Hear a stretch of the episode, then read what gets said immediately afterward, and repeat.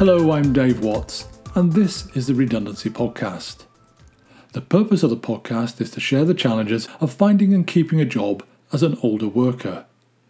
In this podcast, I'm joined by a guest, Lucia Knight, talking to me from the London area in the UK, and we're going to talk about toast and why, if you're in your 50s working for a large corporate, you may need to get ready to be toast. Your career days are likely to be numbered. Lucia Knight is a career satisfaction coach and spent the first 20 years of her career corporate headhunting in the UK and Australia. Finding herself career stuck, Lucia took a psychology master's, focusing on how personality influences work and life satisfaction. Lucia then started her own business, Midlife Unstuck, where she now helps midlife professionals who feel stuck doing work that isn't making them happy to design work that does. Lucia, thank you for being a guest today. Oh, it's my pleasure. I'm looking forward to it. Let's start with the obvious question then, please. What is a career satisfaction coach? So, Dave, I call myself a career satisfaction coach because there's way too many career coaches in the world who are all generalists. So, what I do is slightly different. I help people discover their superpowers and then I help them design those into their future work. And by superpowers, I mean the activities that mostly professionals I work with, but the, the, activities that feel most satisfying and fulfilling from their entire career, the activities that come naturally to them or more naturally to them than to others, and the activities that energize rather than drain them. So that's why I call them their superpowers. Does everyone have a superpower or superpowers within us? Absolutely definitively yes, but not just one. I'm not entirely sure how many. I tend to think that if we know four, or five, or six of our superpowers, we have enough insight to then design those deliberately and consciously into a career. So we definitely all have superpowers. And you probably have, you know, the older we get, the more we can refine them. But the more we try new things and practice them, the more superpowers we can have. But we all have, if we if we're 40 or 50 or thereabouts, we have at least five or six. And it's a matter of teasing them out in some cases, is it? So that we understand them. Yes. So that we understand them and we, we know how to articulate them and we then know how to design them into our daily work. Yes. Thank you. You said your typical clients are professional. Uh, professional in what sense, and why have you chosen to focus on career change in later life? So, my typical clients are of a similar age to me. So, I'm 48. So, they're in their 40s or their 50s. They've often spent most of their career in one industry or one discipline or one field. And they generally have woken up, as I did some years ago, wondering, is this it? So, why did I focus on that particular style of individual? Because every weekday morning for at least a couple of years towards the end of my 20 year career, I woke up wondering, is this it? And I felt utterly, utterly alone. With a growing sense of unhappiness, I find myself staring down the barrel of another 20 years doing similar things in similar industries and just doing work that was no longer satisfying, fulfilling, and not fun. So, so I sort of, when I took my blinkers off, I started to see a whole world of people just like me, of a similar age, who focused on one career for most of their life. And I could see people who were stuck like I was and didn't know what to do. So over the two years, as you as you said in your intro, doing the learning from the masters in psychology, uh, spending time researching the world of work for people of my generation and the psychology behind doing more satisfying work, it became totally clear to me that I had found a super problem that I really, really wanted to spend a lot of time, mm, maybe not fixing, but lessening the problem of that superpower for people like me. Many, many years ago, I saw Charles Handy, if you remember Charles Handy, talking. I do, yes. Charles Handy was suggesting many, many years ago that people would have to take a portfolio view. But you're suggesting that still for a lot of people, it has been the same organization for most of their working life. Is that still the case? Not necessarily the same organization, but if people are. So I was in sales. So I was in sales in the same industry. for all of my career.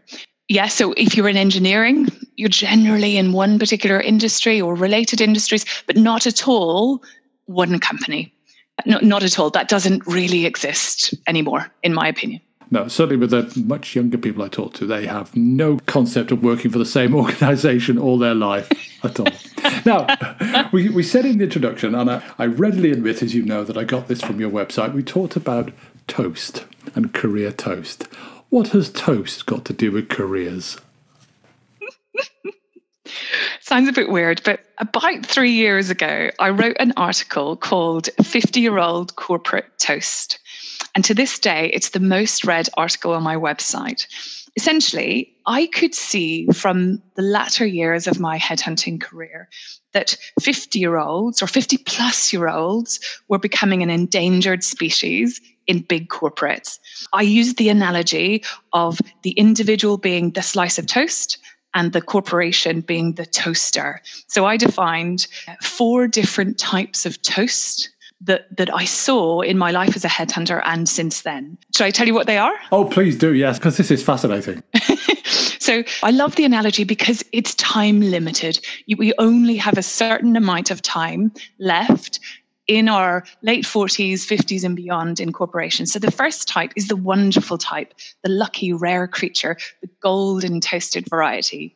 So these are individuals who've amassed a huge retirement fund and can press the eject button on the toaster at any time, particularly if the toaster starts to turn up the heat. So they are in pretty much control of their future. Not quite, but they have the most control. The second variety is the almost toasted variety. So these guys or girls are saving madly. They've got their fingers crossed. They're hoping that they can stay doing valuable work until either they're rejected or until they decide to eject themselves. So often I see this an awful lot with individuals who uh, I've got a savings fund and they need two more years in one company and that they feel as if they're in control, but they often aren't. The third variety is the most self aware variety. They are aware that they are, I'm in the wrong toaster variety. So these guys enjoy their work.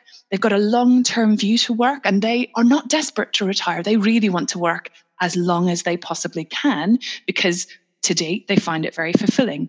So these guys are out networking, talking to smaller businesses because they know that's where their future is, out networking, talking to smaller businesses, and really doing what they can to ensure their future is in smaller business. So ideally, they have an offer ready to accept when the toaster ejects them, or they decide to leave without any redundancy, without any exit fund, because they want to do work forever. The final version, the final variety of toast is a very sad and scary place to be. So this is the almost burnt variety. So these, these particular individuals are working hard. They're feeling valued and valuable. They are enjoying their work, but they have no spare time, or they're allocating none of their spare time to networking or creating long term relationships with executive recruiters or people who could secure their future. So they have absolutely no idea that as the years go on or months go on, that the toaster setting is being turned up and that this is the individual. I try to write all my articles about, but of course they're never going to read it because they're not thinking the long term. But these these are the people, these are the individuals, the types of toast that just need to be awoken because when the toaster burns them, it will scar deeply for years because they weren't expecting it. And they don't know what to do when it comes as well, I presume. Oh, it's a shock. It, it's an absolute shock. So there's there's grief, there's loss, there's shock. That's before they can even start to think, what am I going to do with my future? And I can only hope that these individuals are saving madly, but often they're not. Often their lifestyle, they're living it as they always have done, expecting the future to be as it is today and that's not going to be the case. So I wrote it not as a, a depressing reality. I wrote it as a as an attempt to catch people before they were too toasted, so that they could then take the blinkers off and start to do something about it. And it really works that metaphor. I love it. And I presume it's a bit like a pyramid that the the broad base at the bottom are those that are the ones that are likely to get burned because that's where as you get older and you're in a corporate life, the, that's where the broad yes. perspective is going to be. Entirely. So right, Dave. Yes, there's there's a huge number of people sitting there who sadly will never read my articles unless someone forwards it into their inbox. But there's too many people who are unaware but are in exactly in that situation. Why do people stay then where they are vulnerable? Well, I'm, that that particular variety of toast don't recognise their vulnerability, but the others do. So so I think it's mostly to do with the brain and heart. So when I talk to people who are in the situation or find themselves in this situation, you know, they're saying things like, well, I would like to look at the long term, but I'll never be able to earn the same salary again. Or I'd like to do something different. I, I don't know exactly what to do if I didn't do this. Or, or I have so much flexibility or freedom or autonomy or whatever where I am now that I'd never get that elsewhere. So it's all based around our brain seeing any form of change as dangerous. And so these lines come up again and again and again in all of the conversations I have. The brain has made it a very emotional problem where the brain tries to get the individual to stay put because that feels safer. But we know, based on what we just talked about, that it's very unsafe. So I try to get people to reframe the problem from an emotional, scary problem to a knowledge gap problem so that they're saying instead of I'd never get a new job again, I'd never earn the same salary, they're saying I'm somewhere I don't want to be, but I don't know how to change it yet. That allows the brain to turn the emotion down on the problem and to reframe it as a almost an educational problem. There are some knowledge gaps here that you need to start to figure out. Yes, I've read your book Exchange, and the individuals you talk about in there who you've taken through your process are not those who've taken leaps of faith to change, but balanced, calculated decisions based on the superpowers you're describing. Is that fair? It's totally fair. So I never, I, I'm, I'm, I'm not an advocate of leaps of faith. I don't think anyone at our age or beyond, you know, we've got children to get through university, sometimes mortgages. You know, we, we've got all sorts of commitments that mean that leaps of faith are just not possible. Um, so, what I try to encourage individuals is through that superpowers, understanding that superpowers is making small tweaks today, testing how it feels, and making more tweaks every single day or every single week uh, to, to design work slowly that starts to feel much better.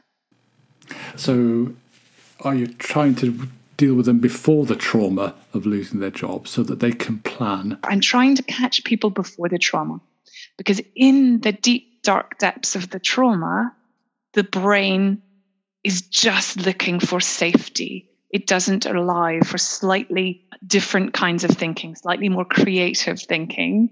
Most people, when they've had the trauma, they're just trying to replace the trauma with security. Yep. And that usually is much of the same. So they go from one situation that that paid the bills, which is great, and that was that was a real upside, but it wasn't the kind of work that they were thriving in to another similar because they can't think broadly. So I am trying to catch people just before the trauma. Transitioning careers isn't easy ageism is rife in the workplace, whatever anybody says, and many older workers are facing issues, as you've described, like stalled careers, doing work they no longer enjoy, they've been made redundant, or they're feeling like their positions are probably at risk in the not too distant future. Given all that you've said, what sort of overarching advice would you offer to those who are facing these issues?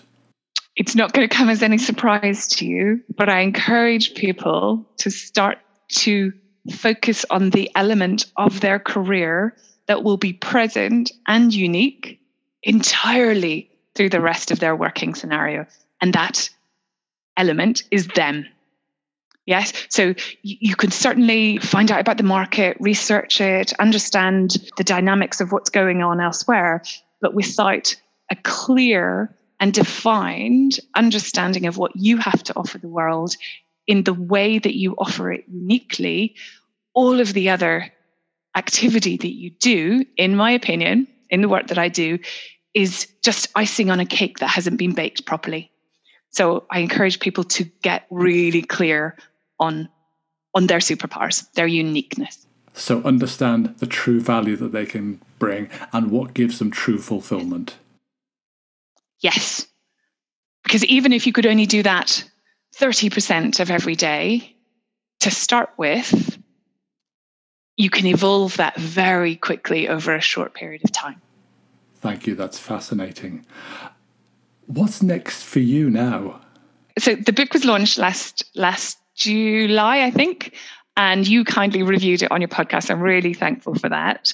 So I'm on a year long marketing campaign to get the message out there, the message that we've been talking about, to try to catch people early. I'm pretty maxed out on my Discover Your Superpowers program because it's one to one and it's entirely unique. So I'm trying to eke out a bit of time to design an online Discover Your Superpowers course because I think I could help more people that way, but it's taking me a bit of time.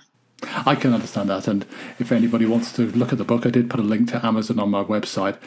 I would encourage people to read it because what I liked about it was the fact that it's not about a leap of faith, that it is a nuanced, carefully structured approach to people taking steps to find a fulfilling life. And that's so important because I've met so many people who just loathe what they do. And the people that you describe are people that have found satisfaction. It's not been easy and it's not been a walk in the park for most of them, if not all of them.